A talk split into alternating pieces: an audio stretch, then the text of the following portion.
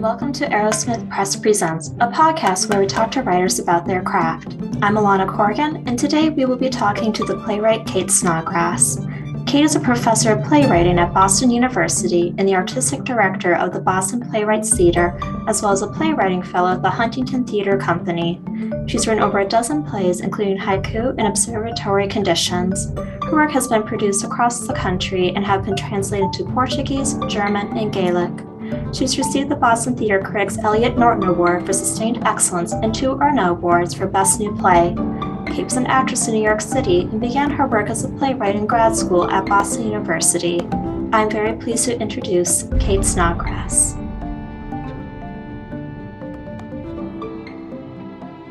I remember reading that you studied theater for your bachelor's degree and you were a thespian. Did I get that right? I was an actor, yeah. yeah. What was that like? Um, it was wonderful. This was a long ago now. I haven't acted in a uh, periodically. Maybe five years ago, I did something, but um, I haven't had time to be an actor. I studied uh, in college at Kansas University. Uh, my senior year, I got into theater and sort of found what I wanted to do. And then I got another uh, BA at, from Wichita State University. Um, and I was in every show that I could be in there for the two years I was there. And then, uh, and then I went to the London Academy of Music and Dramatic Art. Uh, they take four women and eight men, and I was one of the four. Um, so I studied there for a year, and then uh, and then I went to New York for ten years. Lived in New York. Mostly, I typed as a legal secretary. But I did get uh, a couple of jobs. I, I was on a soap opera for about a week. I played Nurse Barbara. Uh, my favorite line was, "The platelets are back from the lab, doctor, and it doesn't look good." uh, I also, right. Uh, I also uh, got my equity card mm-hmm. and uh, uh, auditioned, but uh, you know, life life happened, and I went back to Kansas to be with my mother after my dad died, and, uh, and then she passed away, and I moved to Boston. Um, to because when I was in Wichita, then I started to study uh, fiction and playwriting. And the first play I wrote in the class won a national award. And I was very happy because I'd found something that maybe I could stay in the theater because was, that, was, that was my dream. What was the play about, the one that you wrote? Um, it was a one act. It, there was a, a one act competition at uh, the Actors Theater of Louisville, which at the time was uh, running something they called the Heideman Award. It was a national award and they were very they were where the buck stopped with one acts and 10 minute plays. And so it won this award and it was published um, uh, by applause theater books. And then i got an acting edition with sam french. And uh, it was about it's about a mother and two two daughters um, uh, one of whom is autistic um, and the the range of autism uh, as you if you know anything about autism this on being on the spectrum this is a very on the on the edge of the spectrum. Um, so uh, it's it's actually about art and and the artist and what you have to do to be an artist. But uh, but that's very subtle in the play. It's really about uh, it's a coming home play for one of the daughters, a rapprochement um, between the mother and the daughter. Um, so that's really what happens in the play. But um, uh, it's called Haiku, and um, uh, and I've uh, I've actually made some money off off that little one act. It's anthologized in a number of places, and um, I remember being uh, being in St. Lucia with Derek one one summer, and he was running a workshop for um, playwrights and poets. And the Trinidad Theater Workshop was there, and we were, you know, hanging out in the ocean. And some uh, some uh, students from Texas had joined us uh, because they were following Derek around, as people tended to do, follow Derek. And we were, so I was treading water. and they said, So, Kate, what do you do? And I said, Well, I'm a playwright. And they said, Well, well, what have you written? Would we know anything? And I said, I doubt it. There's one act out there, but you probably wouldn't be familiar with it. And they said, What's the name of it? I said, Well, it's called haiku. And they said, Haiku? It's the most produced one act in the nation. and I went, It is? I have no idea. I wasn't getting those royalties. but um, uh, that's because a lot of high schools use the play because it has three women in it. Mm-hmm. So they use it for drama uh, competitions where they don't have to pay for royalties. But over the years, I have I get a check, still get checks from um, uh, the publishing house, the people who are doing the play. So uh, you know that's that's really nice. It's a good good thing. Yeah, and that was 1995 that haiku premiered. No, that was earlier. It was. Uh, boy, I want to say 19, 1988. Oh, wow. It was early. Uh, yeah, I wrote it when I was in, I, I started studying when I was back uh, taking care of my mother. I started an MFA program in creative writing, and that's where I wrote it because I had an elective class in playwriting. I was studying fiction, and then uh, playwriting. I took one class and wrote this play, and sent it out thinking, oh, and it won this award. So it, then I, when I moved to Boston, I entered the M, uh, MA in creative writing here at BU and got that degree. And that's when um, it won the award. So it must have been 88, 89, something like that. Okay. Do you think kind of your background in fiction had a lot to do with the way you write plays? Because I'm taking a lot of fiction workshops right now, and definitely like you can tell when the dialogue kicks in when the playwright comes out.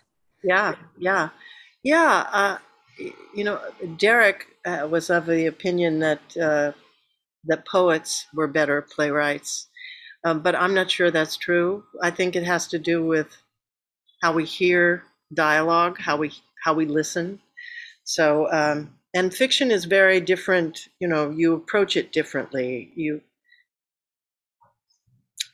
yeah. Uh, uh, when I'm writing a play, I see it on stage, and I just follow the characters as they're speaking.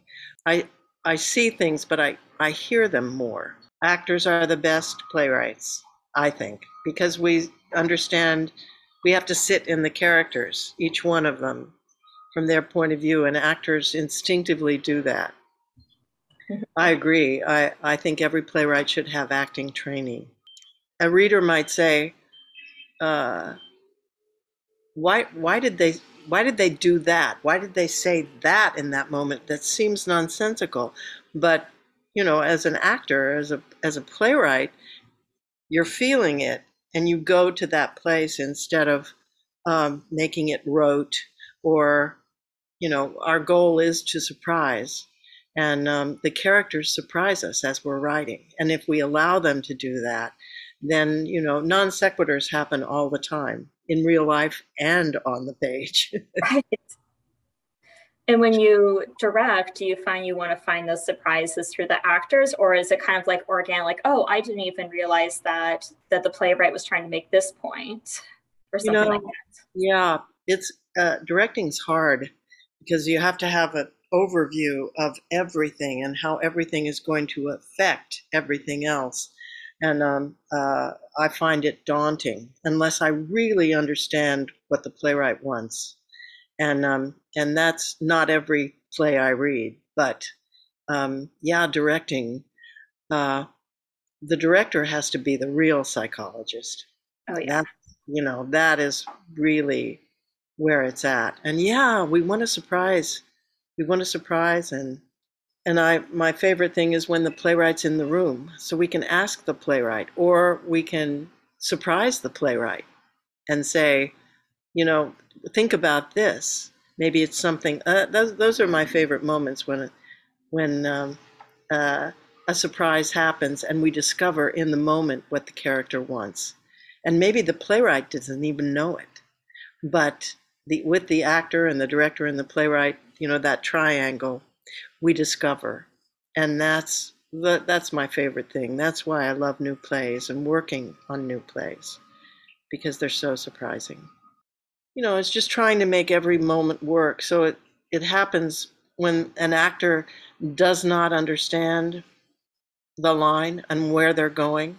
So you start to talk about that, and then the playwright will try and, and clue us in, and then we talk about that, and then the actor comes in, and then the director. So it's very, very spontaneous, those discoveries. Um, but which is why I don't remember them because they, they just roll off the tongue. It's it happens every time. I mean, we're in the room together, so it's hard to pinpoint just one moment. Yeah, I sometimes even feel like um, one of my plays um, was directed a while ago and was made into like an audio play. And I remember the actor was talking to me and he's like, oh my God, like this monologue, it's like all about the process of grief and like how I understood it and how you have to move on and how things aren't the same. And I was like, yes, that was my intention when I wrote right. I didn't know it, but that's right. yes, you nailed it exactly, Ryan. You did.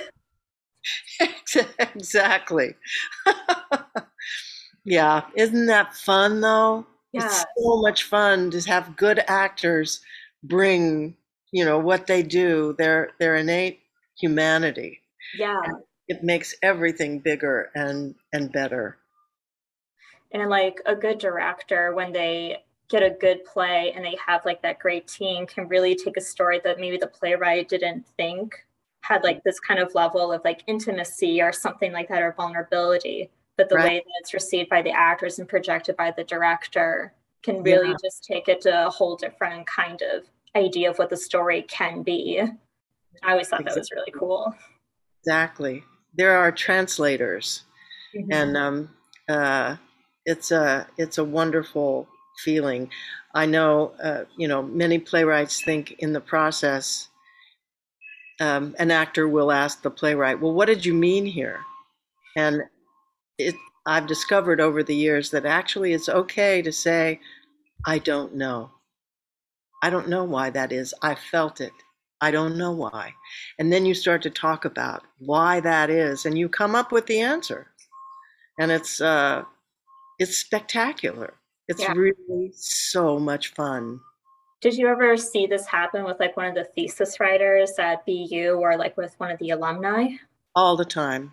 All the time. It happens every every time we're in rehearsal. A playwright will discover something and and say, I don't know. I don't know why. And then and then we figure it out. I you know, there's no specific example because it happens every time we go to rehearsal. Right. Um, it's uh, it's eye opening for everyone. Yeah, and I feel like especially with like very new writers, like people who are doing their MFA in playwriting, I feel like a lot of people who go into playwriting don't always have a background in playwriting because it's hard to do like an undergraduate degree and then unless you go to like a specific academy or repertoire theater.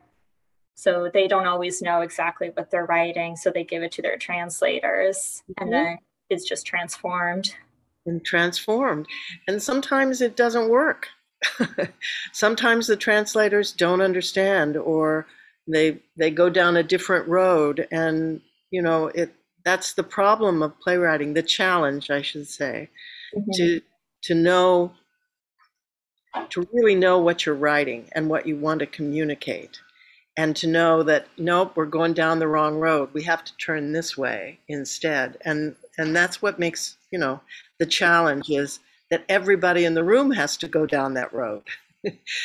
Four people can't go down this road and two this way. It's got to be everybody moving. And could getting a Robert Frost poem. right. The road less traveled. The less translated. yeah right. That's good. But uh, you worked a lot um, at the Playwright Theater with Derek Walcott, and he passed away about five years ago, I think. uh 2017 i think Yeah, yeah About five years ago. yeah yeah he did um he was a uh uh an eccentric mercurial generous man uh and uh bigger than life bigger than than you know uh, ben hur and we were we followed him around like little puppies. What will he do next? Um, he was a, a, a wonderful friend of mine and uh, responsible really for for my being uh, artistic director of Boston Playwrights. He trusted me enough that he let me let me run the theater while he was gone, and uh, made me artistic director when he decided to retire and become founder instead of artistic director. So you know, he's responsible for my life in the theater. Uh, really, he was a wonderful, um, a wonderful person in my life. hmm What was one of your favorite memories in the theater with him? there If are so many. there are many, many memories. I was lucky enough to sit in on his playwriting classes um, for 20 years. So I saw, you know, I I saw a lot of moments. Um, there's a joke that people tell about Derek uh, that he was he is a, uh, also a painter, so he's very visual, and um, also he he wanted to bring poetry back to the American theater. He said, and by poetry I don't mean necessarily that people have to write in verse. He thought, for example, that David Mamet was a poet because the lines are very rhythmical you Mhm. know, um, in in uh, how the people speak. And so Derek wanted to do that. He um, and he was adamant about it. So he would stop. We would have bring in actors to the classes, and he would stop the actors after, if he didn't understand what was going on, he would stop them and then play. And there's a joke that that one you know one hapless playwright only heard the first line of his play in one semester. He never got to hear the rest of it. And that's because Derek was, you know, he was he was a strong mover in in terms of where are we? What is the audience understanding? And um and how can we make it even more potent? And um and so he just never gave in he always played and, th- and that's uh, the beginning of a play i think it's one of the things that i've taken away from uh, listening to derek is that the beginning of a play is vitally important and uh, certainly the first 10 pages um, i think the i think the entire play and the ending is in the beginning and it all depends on on where you begin that play in terms of the overall arc of the story. So, um, like Romeo and Juliet, Mhm. you know, it starts in the middle of something, a middle of a feud, and that's that's the world of the play. So we have to we have to start. We have to know the world of the play before we can begin. Yeah. Uh, and and Derek laughed a lot. He he made jokes. Um, I think he was more uh, he was more challenged in the theater than he was in poetry. He knew he knew poetry backwards and forwards. He could talk about it. He could recite. He knew the rules. He was he was very hard nosed about it. But theater was less less clear for him because the voices are so different and the actors are so different and it depends on the actor so much the translator again. So you know he was he wasn't translating his poetry. He was going from here to the page. But in theater he was going here to here to here. And then the page. And so it becomes much more complicated. The degrees of separation from the page almost. Exactly. Yes. It's a it's a blueprint you know. The the play is a blueprint for the for the actors and director to to bring out what's there my favorite play is um, Krapp's Last Tape. Yeah. It's a wonderful, wonderful thing. Uh, I had a theater director who was a mentor of mine, and he would do that as a, as a project for every couple of years. He would be Krapp, and um, he did that from his 40s to into his 70s. Um, played that role, and uh, I just find that play so moving uh, yeah, it's a beautiful piece. Mm-hmm. I was always oh. a fan of uh, Catastrophe. That's my favorite Beckett piece. Oh, oh, he was amazing, wasn't he? Yeah. Amazing. Yeah. And he loved actors. Yes. Loved. I know he was a, um, particularly fond of Billie Whitelaw. It's, yes. Uh, when she did uh, Not I. Yes. The mouth. Yes, you know? yes, yes. Uh, and she was, uh, there's a story that she went back to her dressing room and just collapsed. Mm-hmm. And Beckett came in and was all worried and said, Oh, Billie, Billie, what have I done to you? It's just heart wrenching and also wonderful. I mean, they were such good friends and he revered her and, and rightfully so. Wonderful actor. Yeah. I mean, and I think it's so fascinating. I'm sure you can just relate as a playwright and then again as like a teacher what it was like for him to like teach French and then write most of his plays in French and then do the translating into English. Yes. Yeah. Yeah. I, I'm I'm sort of amazed that he did that. Um, mm-hmm. uh, you know, I he taught French at Trinity, I think, um, but he lived in France, you know, and was with the underground with the French Resistance. Yeah, French Resistance, and um, some people say that uh, you know he met his longtime partner, and that uh, uh, uh waiting for Godot was was them hiding from the Nazis, not being able to move or leave. Crazy. What a life, huh? I adore him. Did you hear? Did you did you know that he was knifed at one point? Do you yes, know? and he yeah, and they went to court, and the guys well, he seems nice, so I don't he know why need to press charges. he asked him, "Why did you Why did you knife me?" And the guy said, "Je ne sais pas. I don't know. I don't know." And that's at the heart of absurdism. Yeah right at the heart of it. I don't know. It's futile. It's it's nonsensical. I don't know why I did that. I did. And, I uh, just did. It was my instinct. It was my human nature to do this, I guess, but I don't know. Right. I don't know. Wonderful, wonderful stories. Did you yeah. ever see anything that kind of followed that idea of absurdism in any of the plays you've ever worked with at the Playwrights Theater? Or oh, people oh, who try to experiment with something like that? Well, you know, absurdism has seeped into our modern drama.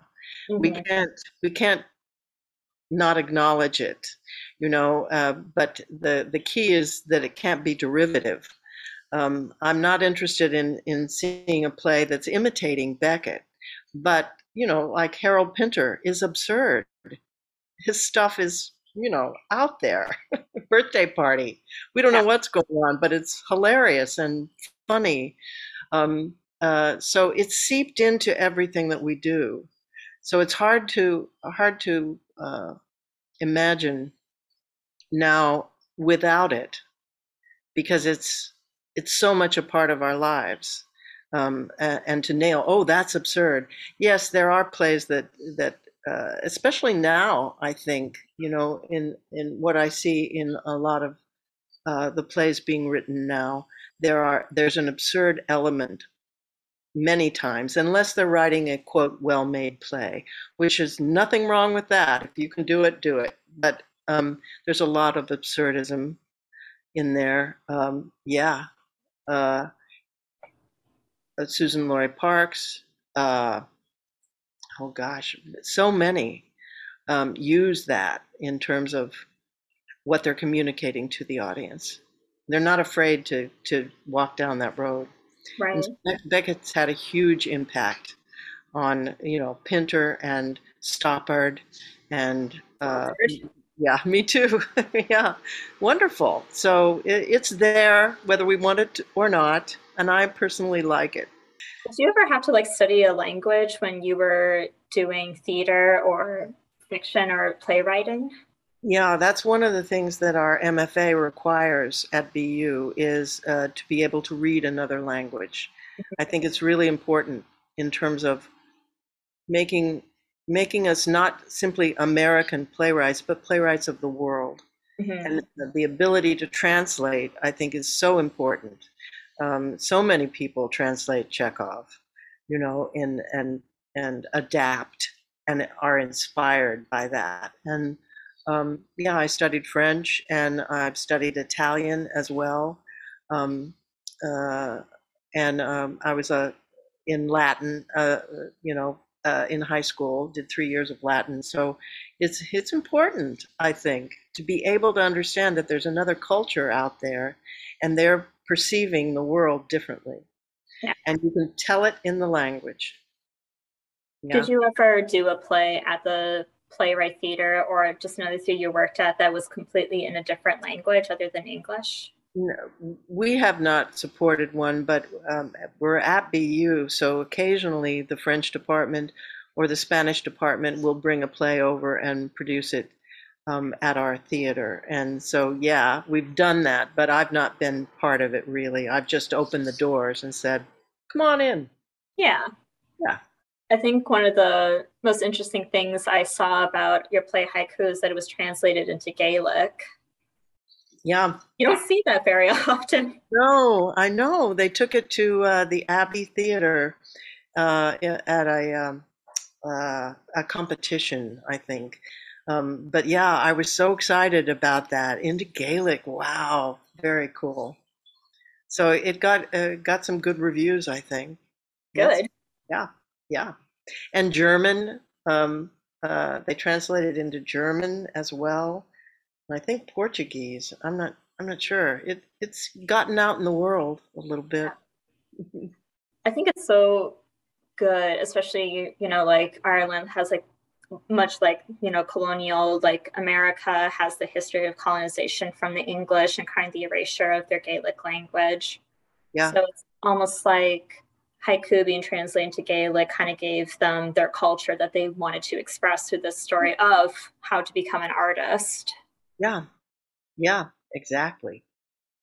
Yeah, it makes me feel good as a playwright, you know? Yeah. It's a wonderful thing to touch people's lives. Do you think um, with like kind of like this new age in theater where like more plays are being streamed online or like filmed and then put online. Like, what do you think about something like that? I've seen some really good ones online, and um, the National Theater um, does w- some wonderful work. They get really close up. Uh, you mm-hmm. know, it's very costly for us. We don't. We. I think we would not do that very well, but the National Theater does it extremely well. Mm-hmm. And I've been to uh, many of those wonderful stuff. I'm not I don't object to it, but it's a different experience, that's all. And I I much prefer being in the room mm-hmm. and seeing the actors sweat and feeling that energy back and forth between them and us. Um, there's nothing like it. And I'm not I'm one of those people that believe that theater will continue no matter what. It's not TV, movies, they can't stop us. Mm-mm. It's really that experience that that people go go to see. The the um, it's like going to church. Yeah. Yeah, we have the same experience. I think um, my what changed my life was seeing Peter Brook's Midsummer Night's Dream. It was I was sitting way up in paradise, way in the back of the theater, up top, and I'll never forget. I, it changed the way I, I thought about Shakespeare. It changed the way I thought about the theater and what needs to happen. It was magnificent. It doesn't happen that often either. No. And but those experiences for my for me, I can count them almost on one hand, the experiences I've had, and they have sustained me through the bad theater. we keep going back to see if we can have that experience again because it's so powerful. And that's you know, that's why I'm in theater because every now and then I get that experience. What were some of the other experiences? Um, uh, I saw the original Fool for Love, which was wonderful. Um, uh, you know, recently I saw, not recently, but within the last 10 years, um, the Huntington did Candide. Oh, And wonderful. it was, ah, it was just spectacular. You walk out of the theater feeling as ebullient and just like you've been somewhere and um, and been affected. Uh, I saw um, a little theater. It was Speakeasy. Um, many years ago now, they did the musical Passion by Sondheim, and you may not know it. It's a it's a, about a stalker actually. a woman who's madly in love with this guy she's not very pretty and uh, he anyway um, uh, that was very very moving uh, it, it, as i say it doesn't doesn't happen that often you know every five years or so um, but i keep sticking around hoping uh, equus was a, another one I, I went to see that. Oh my gosh he's wonderful isn't he I, Um, I adore everything he's ever written. Like Royal Yeah. Hunt of the Sun, I think is one of the greatest masterpieces of the 20th century. Like nothing comes close. yeah and amadeus That is my favorite movie in the world. My favorite movie. Great. good, good. You might like my favorite movie, which is Babette's Feast. Yes, I've seen that. Um, Oh. uh, funny enough, I had never heard of the movie, but then somebody um, sent me a video of a cook preparing the feast from Babette's Feast, and I was like, "This Oh. whole movie looks beautiful." So I watched it one day. Oh, I loved it Oh so much. Again, it's about the artist. Yeah, Artist. Yeah. Beautiful stuff. Oh, good. yeah. So no, I, and I'm sure there have been like audiences who have seen like haiku or the glider and have felt transported by your work.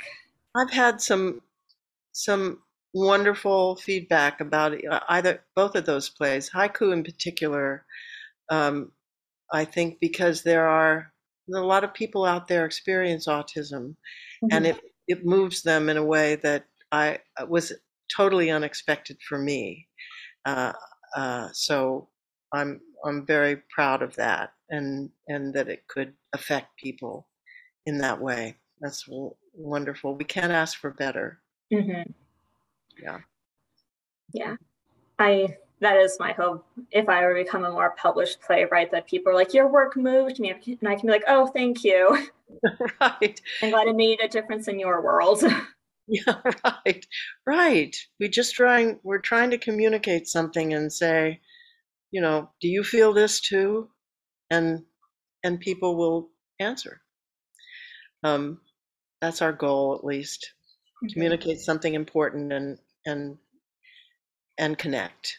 Mhm. Yeah. With that intimacy and like even like just the way like a production will be held like in a theater, like if it's like the thrust stage or like a black box or just something where the audience is close enough to feel the actors breathe.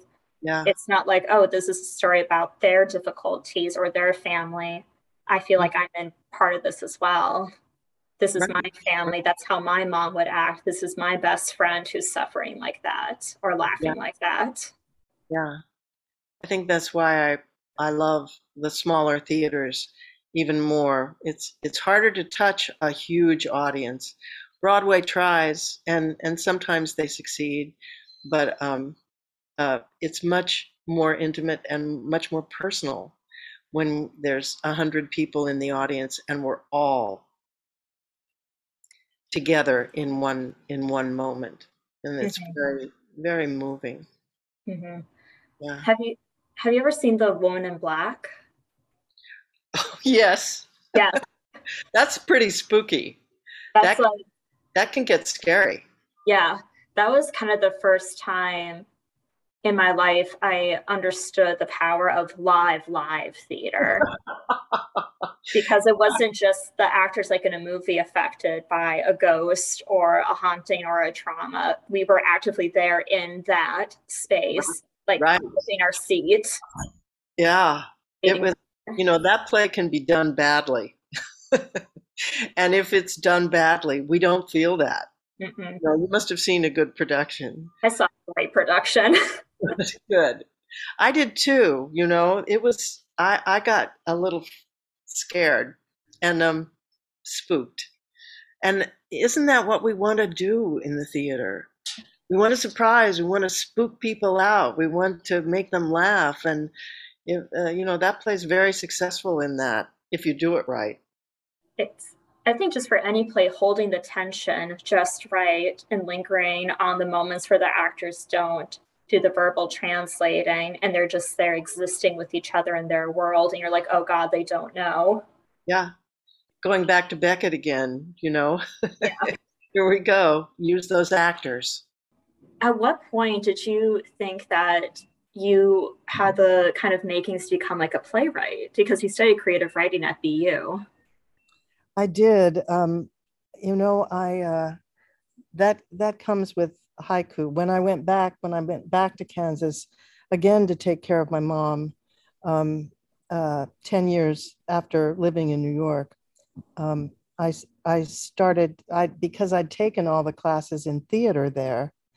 Uh, I thought, well, I'll go over to creative writing. and I'd written a, a, piece of fiction that they liked. And so I started studying fiction and went into an MFA program in fiction. But one of the uh, electives was playwriting. So I thought, well, I would be able to write a play because I have all this, you know, 20 years of experience now, um, or 15, 20 years, whatever. And I wrote haiku and that, and I redrafted it, um, got feedback, and then I sent it to the Actors Theater of Louisville, and it won the national award. Surprise! Who knew? And I that's when I thought, oh my gosh, maybe there's something I can do in the theater. Yeah. That that's when um, my partner at the time got an offer from BU that he couldn't refuse as a director.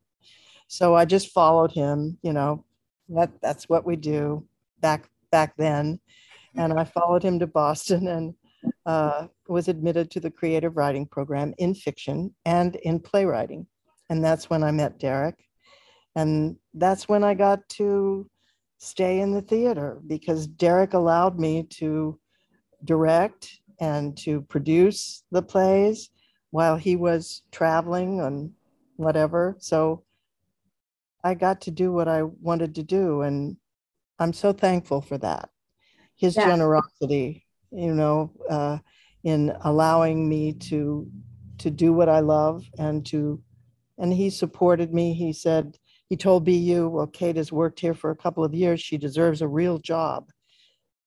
and um, and they gave me a real job because Derek said, give her a real job. Yeah, he was he was a wonderful, generous person in that way and it was a symbiotic relationship because you know i would i would produce the plays and that was good for him and good for the program. And he would allow me to do what i loved. So i i will be forever in his debt because of that. I remember you telling me that derek had like almost like a groupie following of like theater people like what was that whole kind of culture like like were they all actors or were they like sound technicians playwrights They were, they were pretty much everybody. he had a lot of poets and a lot of um, actors and, of course, playwrights uh, following him around. He, he loved the attention, I think. He loved to take people to lunch, especially at a Chinese restaurant near his house. And we would have a, a huge round table of people sitting and talking and um, uh, laughing. He told a lot of very bad jokes, very, very bad jokes, like mushroom. Oh, I've, I've said this maybe. A mushroom walks into a bar. Anybody want a date? I'm a real fun guy. Oh my God. so bad. So, so, so bad. Absolute but, bad humor. he loved puns and uh, anything that had to do with language. So uh, uh, he would hold court and we would all hang on his every word because what came out of his mouth was pretty brilliant most of the time when he wasn't telling those bad jokes. Mm-hmm. And, uh, it was a very uh, convivial, uh, loving sort of time for me and and for the people who who followed him around like puppies. Yeah. Uh, what will Derek say next? And he was also very um, generous with. Uh, he loved teaching. So I remember being in St. Lucia once with the uh, Trinidad Theater Workshop, and um, and there were students from Texas, where he had taught, um, students from Canada, where he had taught, would follow him to St. Lucia and celebrate his birthday. Um, we would all meet in January and and uh, hang out at Derek's house and uh, along the beach and and just follow him around again. Um, he would work with the poets, especially the poets, but also playwrights reading their work and responding.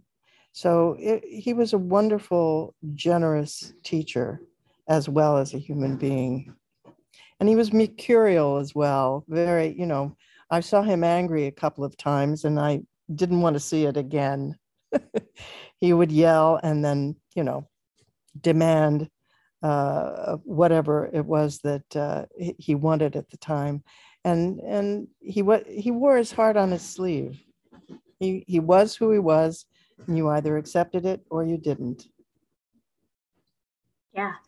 And wasn't it like around your time when you were like getting to know Derek when haiku came in like 1988, 89?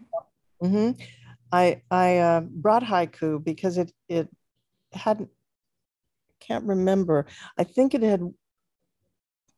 I'm not sure if it had won the award yet, but when I started, um, uh, I brought haiku into the into the class, and he very much liked it. But then, of course, when we bring it into the class, you expect to revise it.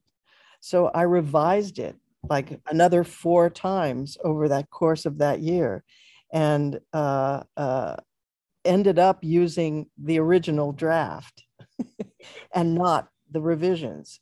But what I learned was I learned a lot from those revisions. I learned what my play was about. I learned why the first the draft I had started out with which was actually the fourth draft from when I was in Kansas, why that draft worked and why the subsequent uh, revisions did not. And so it really, it, uh, uh, I think back and think I learned a hell of a lot in that first year, just just revising and revising the revision and um, going too far. But um, uh, I think you know we all have to be careful as playwrights. We don't, uh, sometimes our, ins- what inspires us immediately is the best. And, and when we hone it and try to change it, um, we come at it from a different point of view and it can, can make the house of cards fall down. So we, we have to be careful about that. We have to hold on to our original inspiration and write around that as best we can and know when to stop. I remember reading that haiku had like a film version for the Boston Film Festival. It does, yeah. Yeah. Um, the director entered it in a number of film festivals. I think you can even see it on YouTube. Um, uh, it's a, a different draft. It's a screenplay, um, which Louis Godima, who's the director of that, um, uh, co co-wrote with me. Um, it's uh, it's it lasts about 20 minutes. The play itself is about 45 minutes, so it's cut down, shaped a little differently. Um, and part of the uh, process had to do with um, not having enough money to have an extra actor. so uh, uh, we, you know, we couldn't film one of the flashbacks because of that. But uh, you know, the film is what it is, and uh, Louis did a great job. Mm-hmm. And it was in the Boston Film Festival, so yeah, that's cool. can't complain. Yeah. yeah, that had to be.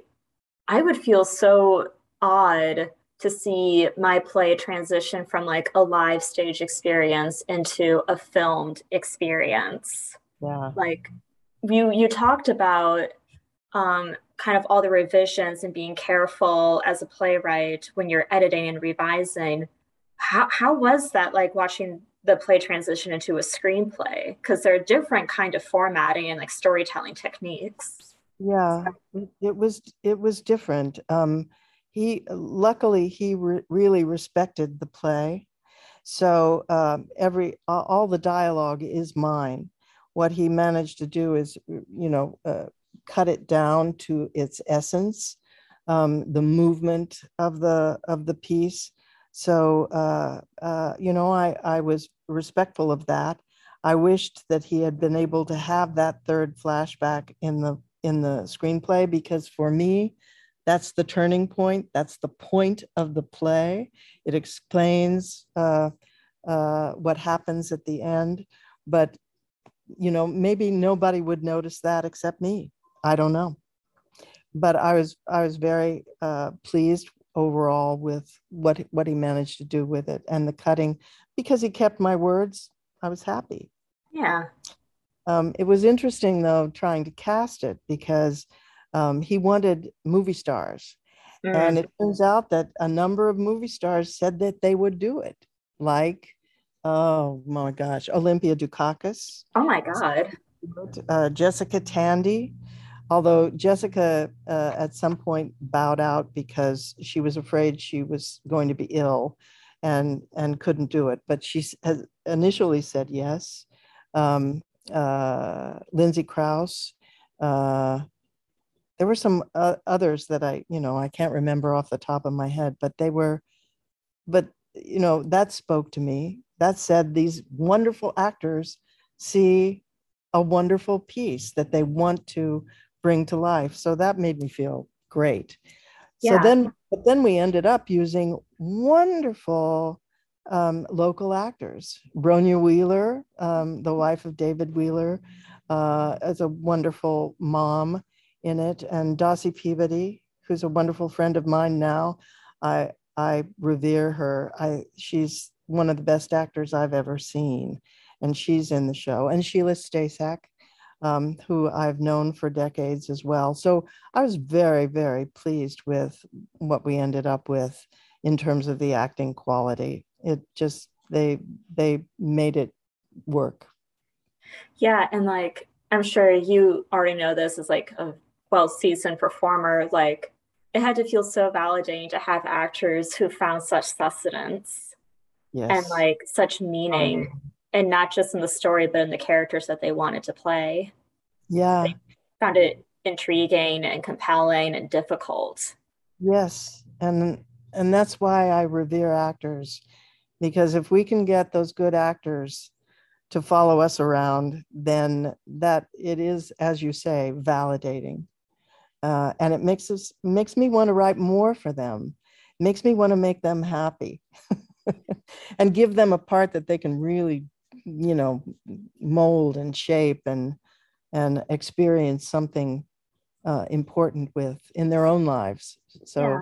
yeah. Yeah. And then like with all the success of haiku um, your next play observatory um, also won like the best play in the southeastern like theater lab and another IRNE like yeah. what, what was that kind of like like haiku like was a short film and it won all these awards. And then you have like almost the well you do have the equally successful observatory. Like what what was that like drafting that? Well that that play i i i still have it in a drawer. I still think i can do better with that play. Um, many many drafts of that play.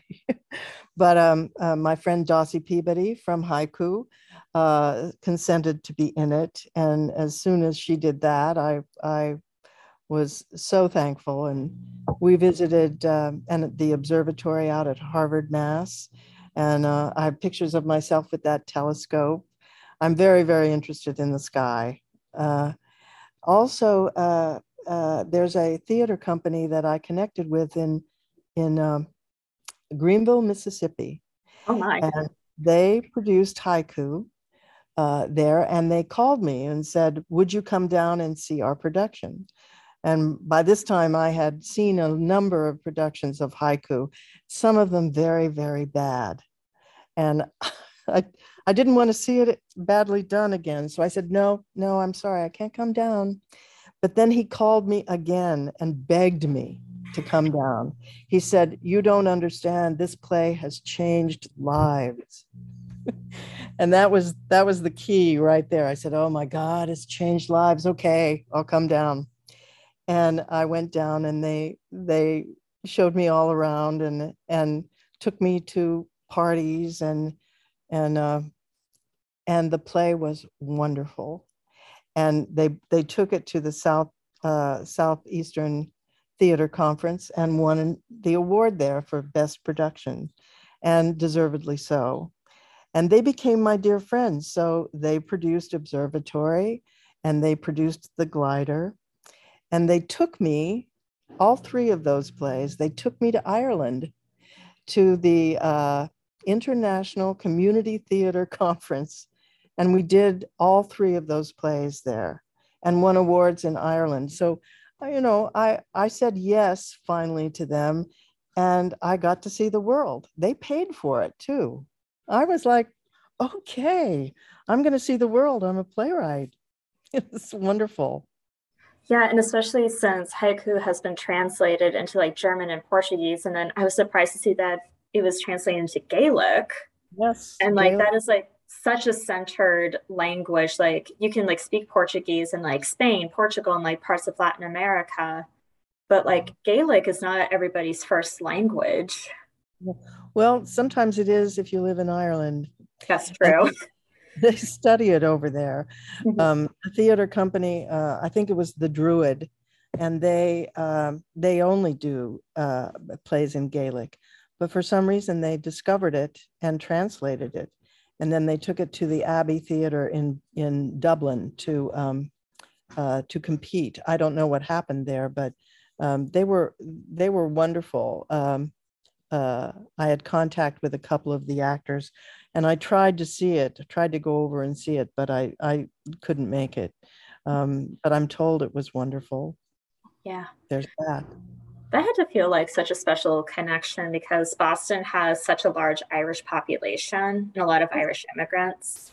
Yeah. And then I know like people like to think that Ireland's first language is English, but almost all the signs in Ireland, at least the places like that I've oh. seen, are all in Gaelic and then English. Right. yeah. yeah. Yeah. Uh, it was a real privilege for for them to translate that play. Yeah. yeah. And then um, you have a couple of short plays like um, Les Deux Alpes and Que Sera Sera. Are those all also like one acts, but like a little adapted?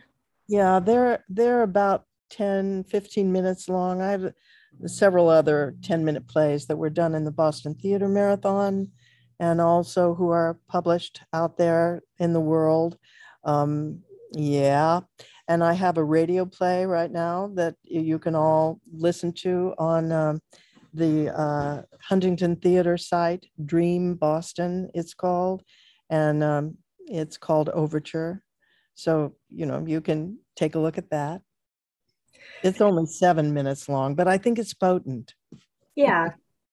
I really like to write a mixture between one act and 10 minutes. And it's kind of like the difference between writing like a short story and then like flash fiction. Yes, very similar. Yeah.